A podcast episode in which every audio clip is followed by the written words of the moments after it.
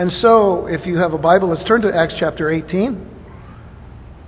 And uh, by the way, I want to thank those of you who prayed for me this week. I, I had a, uh, a physical struggle that I'm still kind of dealing with, but uh, kept me from the pulpit on Wednesday night, which is a doesn't happen very often unless I feel that I'm not in very good shape physically. So it happened this weekend, but your prayers have been very strengthening, and, and I appreciate appreciate them all. Uh, Acts 18 verses 1 through 6 is our text because we're going to the table of communion today. We're going to kind of cut the teaching a little short, but this is a good good passage for us to be in today. Acts chapter 18 verses 1 through 6. As we do every Sunday, let's let us, if you can, please stand, and um, if you're able, and uh, but please read with me verses 1 through 6 of Acts chapter 18. Let's read together and let's read aloud. Verse 1. After these things, Paul departed from Athens and went to Corinth. And he found a certain Jew named Aquila, born in Pontus, who had recently come from Italy with his wife Priscilla, because Claudius had commanded all the Jews to depart from Rome. And he came to them. So, because he was of the same trade, he stayed with them and worked, for by occupation they were tent makers. And he reasoned in the synagogue every Sabbath and persuaded both Jews and Greeks. When Silas and Timothy had come from Macedonia, Paul was compelled by the Spirit and testified to the Jews that Jesus is the Christ. But when they opposed him and blasphemed, he shook his garments and said to them, Your blood be upon your own heads. I am clean. From now on, I will go to the Gentiles. Shall we pray? Father, we ask for the blessing and anointing of your Holy Spirit to be upon us now as we come to your precious word. May you open our hearts and our eyes, our, our minds, our ears, and fill us with your Spirit that we may come to a greater understanding of your word today. And where it applies to our hearts, Lord God, may, may it stir us to greater things, to do those things that will honor and bless you on a daily basis. And in our very lives, may we give honor and glory to you in the name of our Lord and Savior Jesus Christ. Amen and amen. Y'all may be seated.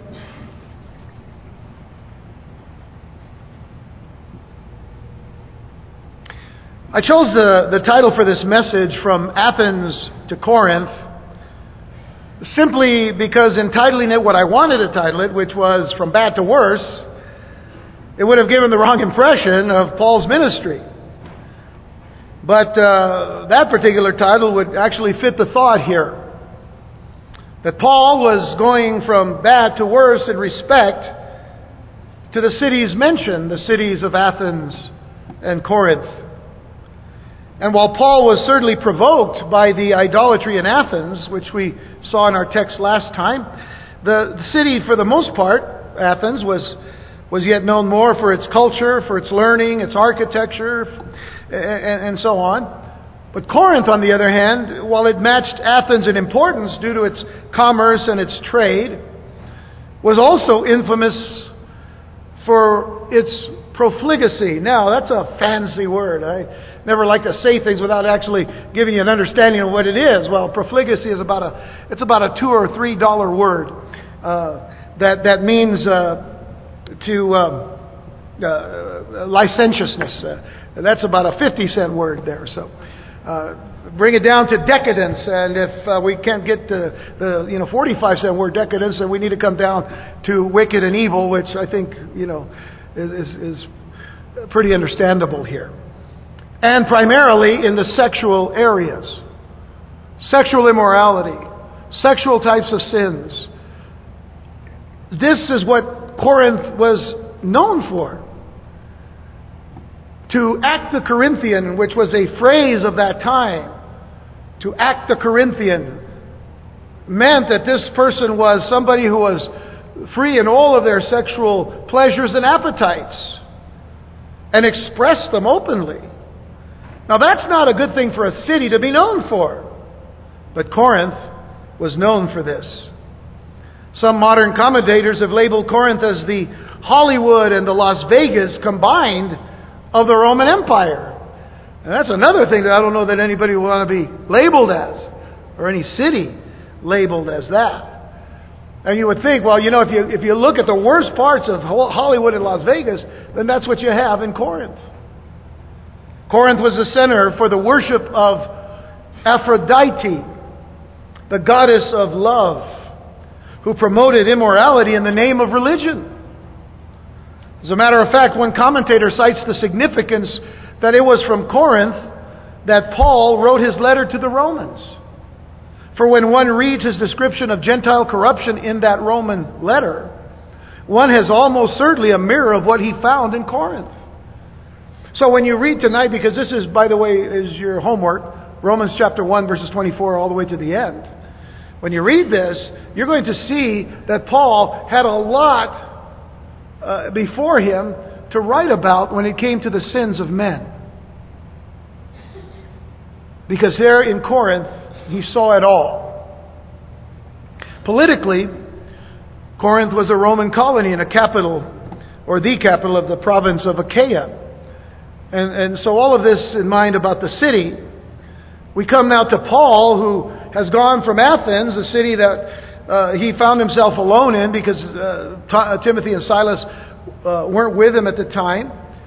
And there he was, looking, you know, going to the synagogue, preaching the gospel, going into the marketplace, preaching the gospel, eventually being taken to the Areopagus where he preached uh, Christ there to the philosophers of, of Athens and had some response, but mostly the response was negative in the sense that uh, a lot of uh, people mocked him. They mocked Jesus and they mocked the resurrection. But Paul moves on from Athens and now he comes on his way here to, to Corinth. And we can gain some clear insight into the emotions of the Apostle Paul in coming to Corinth from his very first letter that he writes to the church there. So in 1 Corinthians chapter one, uh, 2, and I'm going to do this a little bit throughout this st- study, is get some insights from Paul as he's writing back to the church later on but it reminds us of what he has gone through in getting there and being there in Corinth. But in 1 Corinthians chapter 2 verses 1 through 5, Paul writes, "And I, brethren, when I came to you, did not come with excellence of speech or of wisdom declaring to you the testimony of God. For I determined not to know anything among you except Jesus Christ and him crucified. I was with you in weakness, and I want you to take note of verse 3. I was with you in weakness, in fear, and in much trembling. Take note of that. And then he goes on and says, And my speech and my preaching were not with persuasive words of human wisdom, but in demonstration of the Spirit and of power, that your faith should not be in the wisdom of men, but in the power of God. Paul acknowledges something here. He acknowledges his weakness, his fear, and much trembling. And some people would think, well, that, you know, that's, that's, kind of, that's kind of odd for Paul, Paul being, you know, considered to, to be the great apostle that he was. But as we've spoken in time past, especially when Paul had those run ins with Peter about the Gentiles and, and their faith in Christ, we said that Paul was a, was a human being, just like we are. Paul was human. He, he, he made mistakes in his life, just as we do. Paul suffered like we suffer at times in the struggles of life. Paul suffered from, from uh, uh, physical afflictions like many of us at times suffer from day to day in this life. There was nothing that disconnected Paul from us. And just to, to, to see that his heart is opened up in this honesty should make us not try to be what we're not. There are some people today who say you shouldn't confess this or you shouldn't confess that. That's a negative confession. Well, I don't know. But if I feel sick, I'm sick. I know God can heal me. But if I'm sick, I'm sick. Why should I lie? You understand? In weakness, in fear, and much trembling. What was Paul doing? That's a negative confession. Or is it? It's expressing his heart here. And his acknowledgement of weakness, fear, and much trembling could have been due to a few factors. Understand as God's Word begins to open up here for us. First of all, he came to Corinth alone. That's enough to kind of cause some weakness, fear, and much trembling. Secondly, the difficulties that he faced in coming to Macedonia, to the area of Thessalonica and Berea, where Paul had problems with the Jews who came and disrupted, you know, the things that Paul was doing in preaching the gospel. So he faced these uh, difficulties uh, with apprehension as to what would happen in Corinth, where he was by himself. And thirdly, Corinth had a, tr- a tremendous, and I almost have to think that third is the, is, is, the, is the heaviest thought here. And that is that Corinth had held a tremendous reputation for its sexual license, which means great temptation. Great temptation. Sounds like today. Sounds like the temptations that are out there fully and uh, for all of us today in this in this society, whether it be on billboards or whether it be on the internet or on TV, whatever it might be, movies. You know, some of us can't even go to movies anymore because you know there's nothing good to see. Because everything either either mocks Christ or or, or, or mocks uh, uh, the uh, Judeo-Christian ethics that we believe in and stand upon as Christians. Well, we'll see that. That's not going to make me laugh or cry or whatever. Well, to make me cry, but I'm going to make me laugh. The fact of the matter is, we have those temptations all around us. Fact we is, we shouldn't take those temptations. You know. So, but Paul's alone. And so, the fact that Paul came alone would also account for something else. It accounted for his having baptized some people in that city, a practice that he normally delegated to others. Paul didn't come to baptize, he came to preach the gospel. But it's interesting, we'll see this next week as well. But it, in 1 Corinthians 1, verses 14 through 17, Paul talks about having baptized some people in Corinth. And here's the reason why. He didn't know anybody, but anybody that came to Christ, he wanted to baptize them so that he could have fellowship with them. Think about it. He says in verse 14 of 1 uh, Corinthians 1, I thank God that I baptized none of you except Crispus and Gaius, lest anyone should say that I had baptized in my own name. Yes, I also baptized the household of Stephanas. Besides, I do not know whether I baptized any other, for Christ did not send me to baptize, but to preach the gospel, not with wisdom of words, lest the cross of Christ should be made of no effect. But it, it, it brings to mind the fact that in baptizing these people, now he has Christian brothers to fellowship with. He's no longer alone, in other words. So it was there in Corinth that by the providence and grace of God, Paul met some new friends with very similar talents in one respect. And in verses 2 and 3 of our text in Acts 18, Luke goes on to say, And Paul found a certain Jew. He found a certain Jew named Aquila. By the way, if you're marking anything in your Bible, mark the word found. Because that's very significant here for our study. He found a certain Jew named Aquila, born in Pontus, who had recently come from Italy with his wife Priscilla. And then Luke gives us a parenthetical thought about this coming uh, of Aquila and Priscilla to Corinth. He says, Because Claudius had commanded all the Jews to depart from Rome. And he came to them. So, because he was of the same trade, he stayed with them and worked, for by occupation they were tent makers. Now, although it is not clearly stated here, Aquila and Priscilla were probably Christians at the time of meeting Paul, but it could also be that he led them to the Lord while working together in their tent making business. Now, one thing is for sure. We may not know, you know, whether they were Christians already or whether they became Christians with Paul, but one thing is for sure. God was certainly at work in this relationship.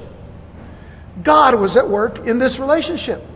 The very fact that we're sitting here today in fellowship with one another in Christ, many of you may know each other, maybe, maybe you don't know too many people yet, but as you keep coming, you begin to know people, you begin to realize, how did this come about? I would have never in the flesh and in the, you know, uh, in the world ever sat with any of you.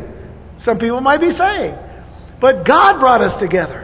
It was God who providentially brought us into this relationship together. And, and, and what brings us together more than anything is the love of Jesus Christ. But that's God's hand. It's not just something that happens, it's God's working. Paul, when writing to the Romans uh, in Romans 8.28 says, for, uh, for we know that all things work together for good who love God, who are called according to his purpose. For all things work together for good to those who are in Christ, to those who are God's people, to those who love God, who are called according to His purpose. God's working these things together. We need to come to a, a greater understanding of the providence of God, how God works. And a lot of times God works in, in, in, His providence in times that we don't like to think that God's working, or maybe we're wondering, why is God working in this manner? When we have troubles or trials or, or, or great tragedies in our lives, is God working? Yes. Sometimes the bad part of it is, is, is hard for us to accept, but when we look back in retrospect, we say, God's hand was there. God's hand was here. God's hand was, was moving this to happen so that we've come into contact with people who love the Lord, and, and all of a sudden we have a new relationship that we never would have had before. Or things have happened differently than I ever expected. Why? Because God is at work in the lives of His people. And Paul is not one who just believes or accepts happenstance, who accepts things happen because they just happen. Like some people think the world was created by just things happening. Rather than just believe that it says in, in, in Genesis 1, verse 1, in the beginning God created the heavens and the earth. God spoke them into existence. But people want to just believe, you know, happenstance. Want to believe chance. Things just happen by chance. No, they don't. They happen because God is actively involved in the lives of His people. And think about it. What it took for Paul to come into contact with Priscilla and Aquila. You see, in 49 AD, Emperor Claudius expelled all the Jews from Rome. You can go back in history books, you'll see this. The Roman historian Suetonius said of this event, and by the way, he wrote this seven years after the fact, but nonetheless, he wrote of this event, he said, As the Jews were indulging in constant riots at the instigation of Chrestus, interesting, Chrestus, C H R E S T U S, Claudius banished them from Rome. Chrestus differs by only one letter from the Latin Christus or Christ.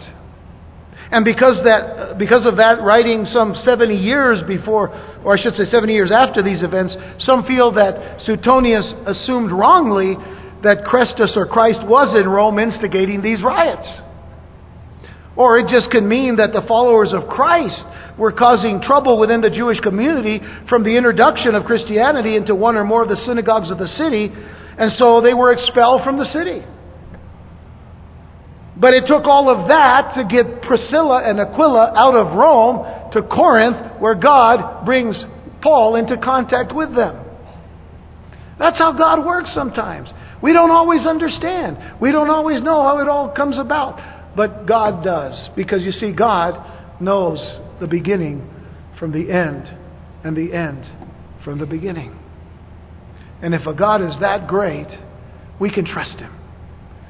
We can trust Him with what we don't know right this minute. We can trust Him with what we don't know of that which is to come. We can trust Him because God is a good God.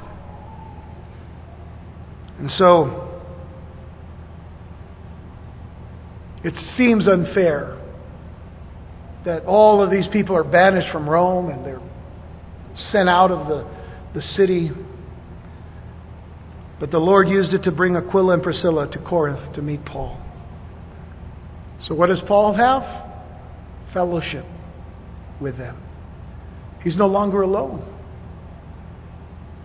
And Another thing that we can learn from Paul, and this is that here's another instance of a Christian disciple, Paul as a Christian disciple, because he wasn't just an apostle of Jesus Christ, he was also a follower of Jesus Christ, so he was a disciple of Christ. And he took the words of Jesus seriously that we who are disciples are to go into all the world and make disciples of all nations. And so here's an instance where Paul, as a Christian disciple, finds and develops people into disciples. I want you to note again the word that I told you to mark in your Bible found. He found them. Because wherever Paul went, he looked for people who needed Christ. Either they needed Christ or they needed to grow in Christ. Paul looked for them. And notice that it says he came to them. Paul was unafraid to come and to introduce himself and to say, Listen, I want to tell you about Jesus. I want to tell you about what, you know, where hope lies in this world. I want to tell you about who came to take upon himself the sins of this world. I want to tell you about Jesus Christ. And if they already knew Christ, then he'd say, okay, then let's, you know, let's grow in Christ. Let's grow in our understanding of God's Word. And that's an example to us all. That we need to be like Paul and people who will find people who need Jesus Christ. They're not always just going to come and appear on your doorstep. Sometimes they do, but that's an opportunity there. But is that you know that's the exception, not the rule. The fact is we are called to go. Jesus said, "Go into all the world." Whatever part of the world that God has, has you in, that's your part of the world to go. And to be that kind of an example to others. Jesus said it best in Matthew 28, verses 19 and 20. Go, therefore, and make disciples of all the nations, baptizing them in the name of the Father and of the Son and of the Holy Spirit, teaching them to observe all things that I have commanded you, and lo, I am with you always, even to the end of the age. Amen. Well, Paul not only did that, but he encouraged Timothy, his disciple, to do the same thing. 2 Timothy 2, verse 2. And the things that you have heard from me among many witnesses, commit these to faithful men who will be able to teach others also. That's the principle of discipleship. To tell people about Jesus, to encourage them to grow in Christ, to give them truth in the Word of God, and to encourage them to take that truth and to give it to others. How do you think the word got to us? It would have never reached us if people had the same attitude that sometimes people in the church have today. That it's somebody else's job to do that, and we're just here to be recipients. No, we're here as members of the body of Christ to do exactly what Jesus called us to do, to be obedient in Him and to go and make disciples. See, this is not a suggestion in Matthew 28. He doesn't tell His disciples, well, if you want to go, go ahead. He says, Go. And I think if Jesus says go, that's a command. That's not a suggestion. So let's awaken to what is a command and what are suggestions. I suggest that we listen to his commands. Okay. And do what he says. Another thing about this whole issue with Paul in Corinth is that it's important to know that there were many philosophers and itinerant preachers in Corinth. And by, when I say itinerant preachers, I'm not talking about Christian preachers or even Jewish uh, itinerant preachers. I'm talking about the, fact that there were many religions in that time. There were certainly a lot of philosophies, but there were also many religions. And so in those religions, there were people who would go out and preach a certain God or preach about a certain God that uh, did this or that and would do the same for them if they would just go ahead and provide some needed funds, you know. This is what uh, religious hucksters do today. Uh, so, so uh, sad to say that sometimes in the name of Christ. But in Paul's time, there were still people who went about preying on the ignorant and superstitious population. And remember, we talked about superstition last week. So when people are superstitious, if somebody tells them, well, you know, if you do this or you do that or you buy this or you buy that, you know, all these things will happen to you. There's still guys on TV today, I can't believe it, 21st century, and they're still saying, listen, if you, if you write in, I'll send you this little vial of water from the Jordan River. I'm like thinking, I've been in the Jordan River. I wouldn't send anybody that water. You might make them sick. That's the dirtiest water I've ever seen. Or here's a little bit of dirt right around from where Jesus was crucified. How do you know? We, we have an idea, but they don't even let you get there. So where'd that dirt come from? Their backyard? Or, you know, I prayed over this, this little handkerchief. It'll help you, you know. Well, you know, I know what handkerchiefs are for. Do you understand? That's hucksterism. Well, that's going on in Paul's time. And, and, and, Paul's message, now understand that Paul's message and ministry could have easily been misunderstood if all of a sudden he is trying to draw from them funds for the preaching of the gospel.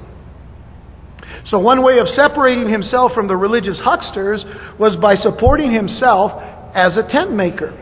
Now, Jewish rabbis of his time didn't accept money from their students, even though later on I guess they did, or maybe they did still, but you know, the, the rule was that they, they didn't accept money from their students, but they earned their way by practicing a trade. All Jewish boys, in fact, were expected to learn a trade no matter what profession they might enter. Paul became a tent maker. That was his trade. So, as a Jewish rabbi, if he had remained as a Jewish rabbi, you know, you know, he would have had his students, but then he would have gone and made tents for, for his living. But we have to understand something that Paul did recognize his right to be supported by those he ministered to. And he took that directly from the Old Testament. Read in 1 Corinthians chapter 9 verses 7 through 14. Here's a letter to the, the Corinthians. And he says this to them. He says, Whoever goes to war at his own expense?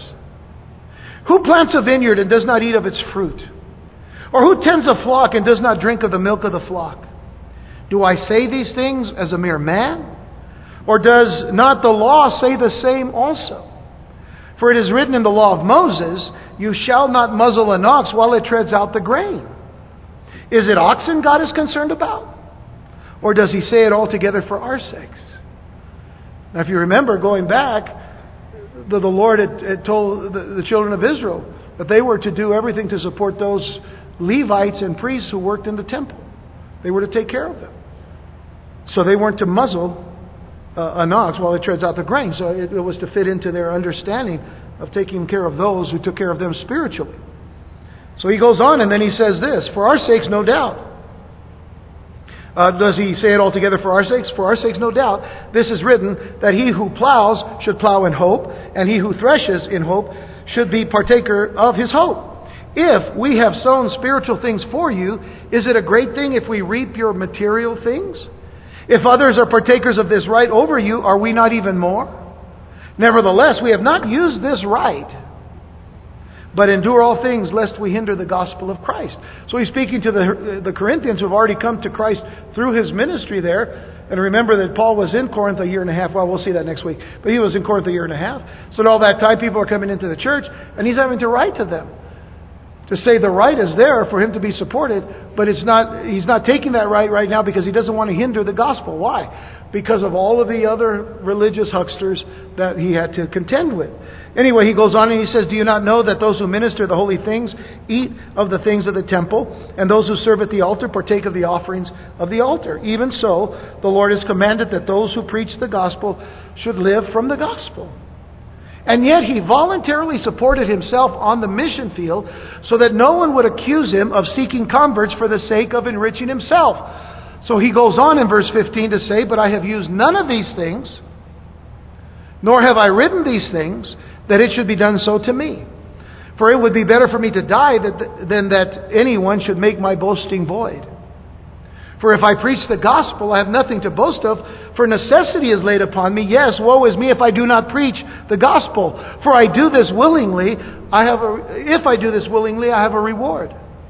But if against my will I have been entrusted with a stewardship. What is my reward then? That when I preach the gospel, I may present the gospel of Christ without charge, that I may not abuse my authority in the gospel. When we tell people about Jesus Christ, we are offering a free gift. We're not there to take anything from them. We're there to give them everything they need for life and godliness in Jesus Christ. We're there to give them the gospel so that they might come to Christ and know what it means to have salvation in Christ. Know what it means to have uh, the hope of eternal life, to have the hope of everlasting life in Christ. Uh, the, the, the price has already been paid Jesus' blood on the cross. So please understand that.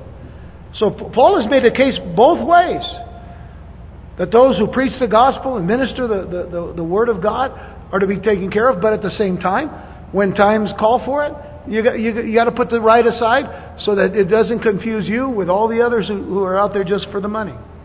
So, as we go on in our text then, with all of this in mind, we see then that Paul wasted no opportunity to witness boldly. There he is making his tents with Aquila and Priscilla, but every Sabbath, where was he? Every Sabbath he was at the synagogue. And notice verse 4 And he reasoned in the synagogue every Sabbath. Remember the word reasoned? We learned about it a, a few weeks ago. It was what Paul did in Thessalonica. He was reasoning with them in the scriptures, which means that he was disputing, he was arguing with them, not on his terms, but because they were arguing with him. So he had to reason with them. So there's that understanding. Once again, in Corinth, with the Jews that are there, makes you wonder the Jews are in Corinth with all of this idolatry and, and, and sexual immorality all around them. Well, they're there. So, you know, you know, there's Christians in Las Vegas, there's Christians in Hollywood, but it's all around them. Hopefully, they're not involved with all this stuff. But nonetheless, here, he, here they are, and he's reasoning with them in the, uh, uh, in the synagogue every Sabbath and persuading both Jews and Greeks. When Silas and Timothy had come from Macedonia, Paul was compelled by the Spirit and testified to the Jews that Jesus is the Christ. Those two verses are, are somewhat uh, uh, progressive in this sense. In verse 4, Paul is preaching. In verse 5, when Timothy and Silas finally come, he's preaching with more intensity. It's an intense uh, preaching that is mentioned in verse 5, and we'll talk about it in a moment. But as was Paul's practice, he shared Jesus in the synagogues to the Jews and the Greeks who were seeking the God of Israel first. And so when Silas and Timothy catch up with Paul, it appears that Paul now is energized and speaking with more boldness at, the point, at that point than, than before they arrived. There's that, that difference between 4 and 5. And we might ask, well, what happened? Just because they arrived? He's energized just because they arrived. He's, he's excited about preaching the gospel even more. Well, let me read to you something that Paul, in writing to the Thessalonians, had to say. Uh, and he wrote it from Corinth. He wrote it from there in Corinth. And so the Thessalonians received this. 1 Thessalonians chapter 3, verse 6. He says, But now that Timothy has come to us from you. And remember, Paul uh, had left Timothy and Silas between Berea and Thessalonica and the church is there to establish them, to strengthen them, to teach them. So he, now he says, But now that Timothy has come to us from you and brought us good news of your faith and love, and that you always have good remembrance of us, greatly desiring to see us as we also to see you. Therefore, brethren, in all our affliction and distress, we are comforted, or were comforted, concerning you by your faith. Comforted because he hears what good news Timothy and Silas had about them in Thessalonica. For now we live if you stand fast in the Lord. For what thanks can we render to God for you for all the joy with which we rejoice for your sake before our God? Night and day praying exceedingly that we may see your face and perfect what is lacking in your faith. Paul was encouraged and he was strengthened to hear about the faith of the Thessalonian church. What a blessing that was. I, I, can tell you this I have often been encouraged and strengthened by things that I hear that are happening in your lives and in your ministries. When, when they're shared, when they're told, when, uh, you know, when you come up and you say, you know, this happened uh, at work or this happened at school and I shared the gospel and these people came to the Lord. I, I mean, it just encourages. It just lifts up. And you know, there are times in the ministry, you know, we're to trudge it along and we're trusting the Lord, but you know, things can oftentimes be burdensome. But good news just refreshes. Good news just lifts up. And it's a great reminder that we truly need each other in the ministry. We need that encouragement from you. You need to hear encouragement from us when we can tell you what great things God has been doing in people's lives. And so, you know, Paul needed their support and they needed Paul's support. And Paul is writing them to encourage them. I'm excited about what you, they're telling me about you. And it's lifting him up. But when we read in verse 5 of our text that Paul was compelled by the Spirit, this is, this is where the intensity level of his preaching goes sky high because of what, because of what he hears in Thessalonica. Because that word compelled there uh, in verse 5 literally means that he was totally absorbed with single minded fervor. First of all, that, was, that would have been very hard for him to be uh, that way if he had been alone still in Corinth. But because he had friends now that were, that were believers, and he had the people that were baptized in the church in Corinth, as little as it may have been, and then he hears about the news of Thessalonica, where, where, where Paul had had some trouble with Jews there, uh, you know, complaining about his ministry and whatnot. He's, he's just energized. I mean, he's just filled with, with a desire to be totally absorbed in preaching the gospel. So now, reading what we've read before in 1 Corinthians 2, verse 2, when he says, For I determined not to know anything among you except Jesus Christ and Him crucified. That was the single mindedness, you see. And then in 1 Corinthians 9.16, when he says at the end of that verse, Woe is me if I do not preach the gospel, he realized the importance of that intensity in his preaching. Because now he, he realizes, and, and, and that's not that he realizes so much then, but just as encouraged to remember how great God is when we preach the gospel in truth. Well, what happens when all of this is going on? Well, whenever God is, is blessing and prospering a ministry, you can be sure that along with increased opportunities, as Paul had, will come increased opposition. And opposition was something that wasn't, it wasn't new to Paul. Paul had faced it before. But notice verse 6 now of our text, because it says, But when they opposed him and blasphemed, please understand, they're not blaspheming Paul. So when they opposed him and blasphemed because he preached Jesus Christ, there's an indirect reference to the fact that there is deity in, the, in Christ because they're not blaspheming Paul, they're blaspheming Jesus. And Jesus, being the Son of God, is also God, the Son. And it says, when they opposed him and blasphemed, he shook his garments and he said to them, Your blood be upon your own heads. I am clean. From now on, I will go to the Gentiles. Now, the Jews opposed the message of Paul that Jesus is the Messiah, and thus they weren't blaspheming Paul, but God by their rejection of Christ. And I want you to notice something that, that Paul didn't continue to force the issue. Paul didn't force the issue. They, they, they didn't want to receive it, they wanted to reject it. They didn't want to hear of Jesus anymore. So he leaves the synagogue. He leaves the synagogue. Because when people have made up their mind, there is no use continuing on. There are times, even in Scripture, that the Lord says, Don't pray for them anymore. That's a heavy duty thought, but that's what God says. There are times when we have to even stop praying for some people. God already knows what's happened, God knows the heart. That's, that's heavy. But Paul, you know, it's, it's not to say that these people won't come back. It's not to say that a door hasn't left, been left open. I'll talk about it in just a moment. But, but understand, when people have made up their mind, there's no sense in continuing on. What Paul did here was fulfill the spirit of what Jesus said in Matthew chapter 7, verse 6, when he said, Do not give what is holy to the dogs, nor cast your pearls before swine, lest they trample them under their feet under their feet and turn and tear you in pieces. And of course, the door may open again. I, I, know that in this room today there are testimony after testimony of people who have rejected the gospel. Some of you rejected Jesus time and time again. I know. I did it myself. You can reject him time and time again. And Some people, you know, at, at some point in time, they just say, well, you know what? We're going to be praying for you. Do whatever floats your boat. But at some point, God has His way. And at some point, some people have gone back to those, those that they had mocked and, and blasphemed, and as far as blaspheming Christ, and they would say, you know what? Tell me again about Jesus. So the door is always open. Please understand that. There's not complete rejection in Paul, but we have to always be ready. And we could spend so much time on one person and they get worse and worse and worse and harder and harder and harder. We're missing other people, you see. It's time to move on. It's important to understand a significant principle and responsibility. First of all, our responsibility, ours as Christians, is to share the good news of Jesus Christ. Secondly, it is then up to the individuals that we preach to to receive it. It's up to them to receive it.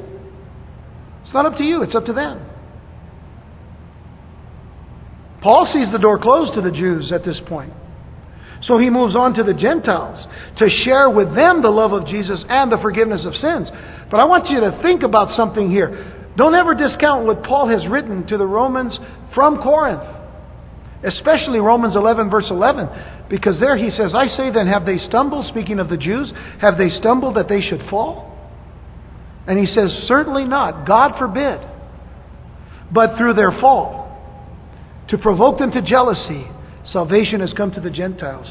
He knew exactly what he was saying because he was experiencing it personally in Corinth.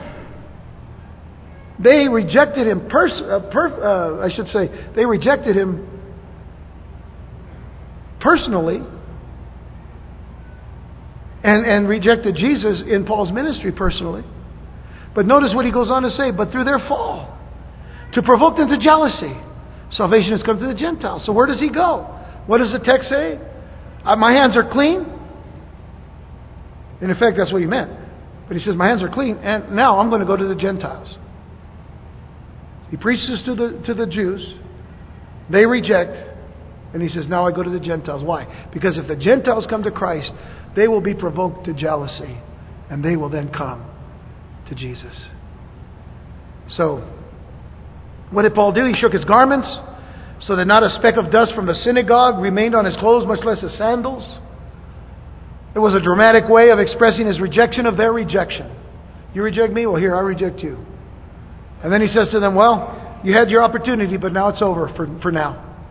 It's over for now. You had your opportunity. Well, that kind of opposition is usually proof that the Lord is at work. And this ought to encourage us, not discourage us. You see, if we get rejected in the preaching of the gospel, realize this that it's a, in a sense, we get blessed because of it. Because we're just being obedient to what Christ has called us to do. Besides, it's the Lord's work to save people, not ours. We're just the vessels to bring the message. We have the responsibility of sharing, they have to receive it. It's God's work, the Holy Spirit's work in their hearts, just as it was in your life when you came to Christ. Charles Spurgeon used to say uh, that the devil never kicks a dead horse. The devil never kicks a dead horse. That means that if you're alive and serving the Lord, he's not going to kick, you know, he's not going to kick a dead horse. He's going to kick you because you're alive. As long as you keep preaching the gospel, and even though you may be rejected at times, you know, the devil's going to kick at you. That's what the opposition is. But just, just give thanks to God. Just thank the Lord. Paul uses a couple of uh, uh, Hebrew idioms here, or uh, ideas or metaphors that they would have understood. It says that Paul told them, The blood is on your heads, but I'm clean. When he says I'm clean, he's talking about the blood on his own hands. Let me explain. Blood on your hands meant that you bore the responsibility for another's death because you weren't faithful to warn them. To have blood on your head meant that you, are, you were to blame for your own judgment. You had the opportunity to be saved, but you turned it down. Paul's hands were clean when he says, he says, when I'm clean, he says, I am clean. It's my hands that are clean because he was faithful to declare the message of the gospel of Jesus Christ. He told them what they needed.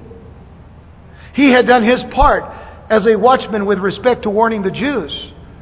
But he tells them, the blood is on your heads because it is on their heads that they are to receive the blame for their own judgment. They're not to blame anyone else but themselves. This comes from this idea in, in, in Ezekiel chapter 3 of the watchman chapter 3, verses 16 through 21. Now it came to pass at the end of seven days that the word of the Lord came to me, saying, Son of man, I have made you a watchman for the house of Israel. Therefore, hear a word from my mouth and give them warning from me. When I say to the wicked, You shall surely die, and you give him no warning, nor speak to warn the wicked from his wicked way, to save his life, that same wicked man shall die in his iniquity, but his blood I will require at your hand. Yet if you warn the wicked, and he does not turn from his wickedness, nor from his wicked way, he shall die in his iniquity, but you shall deliver, you shall, uh, but you have delivered your soul. You'll be clean. Your hands are clean, but the blood is on his head, because he's to blame for his own judgment. Again, when a righteous man turns from his righteousness and commits iniquity, and I lay a stumbling block before him, he shall die. Because you did not give him warning, he shall die in his sin, and his righteousness which he has done shall not be remembered. But his blood I will require at your hand. Nevertheless, if you warn the righteous man that the righteous should not sin, and he does not sin, he shall surely live because he took warning. The blood will not be on his head. Also, you will have delivered your soul because the blood is not on your hands. Paul tells them, the blood is on your heads because you have rejected Jesus Christ. I'm clean. You, they understood what he was saying. I'm clean because as a watchman, I've warned you. Now, that issue of a righteous person sinning, that's for another time, but let me just say this. Week in and week out, we teach the Word of God. Week in and week out, we teach what it says in the Old and New Testaments. We teach what the Bible is saying to us today. Yes, there are times when we say, don't do this, don't do that, because these things do not honor God, these things do not bring glory and praise to God. But we want to do more in encouraging you to do the things that do honor God. The things that the, the Scripture says to trust the Lord with all your heart, soul, mind, and strength. To live, to give help to others, to, to give those in need, to help those that are hurting. There are a lot more good things to do than, than the bad things to keep away from. But nonetheless, if we've told you, don't go down this route because it's going to take you down, if we've told you, our hands are clean. But if you persist in going down a route that does not honor God, we've told you, please come back to Jesus. Please come back to the Lord. Please understand how much God loves you and wants you back with Him. But be careful if you, you stray away. We all know people who strayed so far away from the Lord. Where are they today? Where are they today? And we hurt over these things. We trust that they'll come back to the Lord. But if we've warned you, our hands are clean.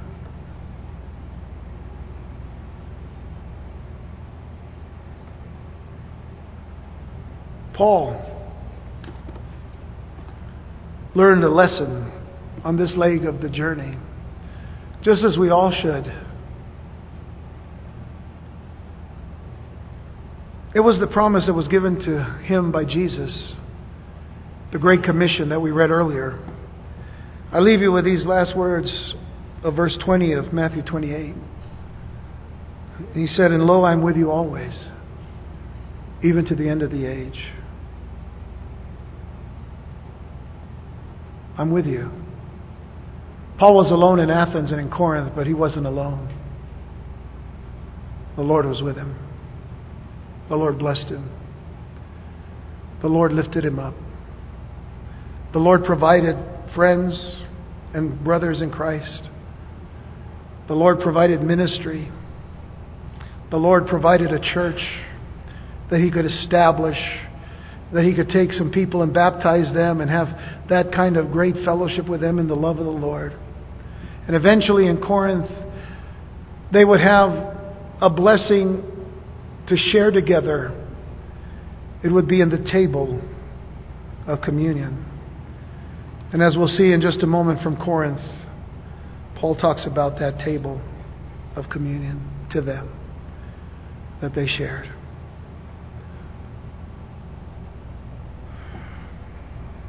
So, what has God provided for you to remind you of His great love for you? And that you're not alone, even when you think you're alone. Bask in that presence of Christ. Bask in that glory of His presence. Because He loves you, He cares for you.